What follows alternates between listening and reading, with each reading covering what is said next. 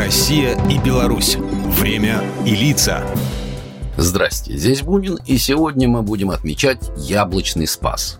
Ну, впрочем, если быть более точным, 19 августа православная церковь празднует один из значимых христианских праздников – Преображение Господне. За 40 дней до своей смерти на Голгофе Иисус Христос в сопровождении учеников Петра, Иакова и Иоанна отправился помолиться на гору Фаор – во время молитвы на вершине горы ученики увидели, как учитель их преобразился, и просияло лице его, как солнце, одежды же его сделались белыми, как свет.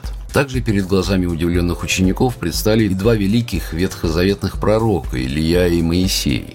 Апостолы были поражены и наблюдали за происходящим, как вдруг на гору опустилось светлое облако, из которого ученики услышали голос – «Сей есть Сын мой возлюбленный, в котором мое благоволение, его слушайте». Это был голос Бога Отца. Праздник Преображения Господня отмечается с IV века, когда царица Елена построила храм Преображения Господня на месте этого события. Ну, а теперь, собственно, про яблочный спас. Когда Иисус был освящен ярчайшим Господним светом, и ученики видели, как преобразился Христос, Он запретил им кому-либо рассказывать об этом, а велел собрать в саду под горой плоды – и осветить их. Приход этого праздника символизирует прощание с летом и встречу осени, главная задача которой заключается в сборе хорошего урожая. Кстати, по народным поверьям до Великого Спаса яблоки есть нельзя и даже снимать с дерева тоже нельзя. В настоящее время это подтверждается исследованиями, в результате которых было доказано, что яблоки к этому времени набирают максимум сока и полезных веществ и могут долго храниться – Яблоко – один из главных фруктов на Руси. Оно наделялось особым значением. Народ верил, что яблоко, съеденное в этот праздник, обязательно подарит много сил и исполнит самое заветное желание.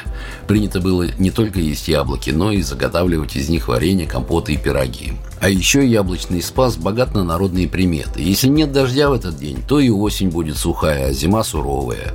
Если день дождливый, то и осень будет щедра на осадки.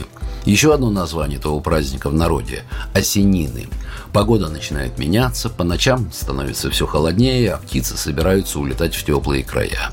И заметьте, если в этот день на тело сядет муха, то прогонять ее не стоит. Она приносит успех в делах и счастье в личной жизни. Вообще-то, многие традиции яблочного спаса остаются неизменными и в наши дни, равно как и все старинные приметы о погоде и изменениях в природе в этот день, они тоже остаются правдивыми. Программа произведена по заказу телерадиовещательной организации Союзного государства. Россия и Беларусь. Время и лица.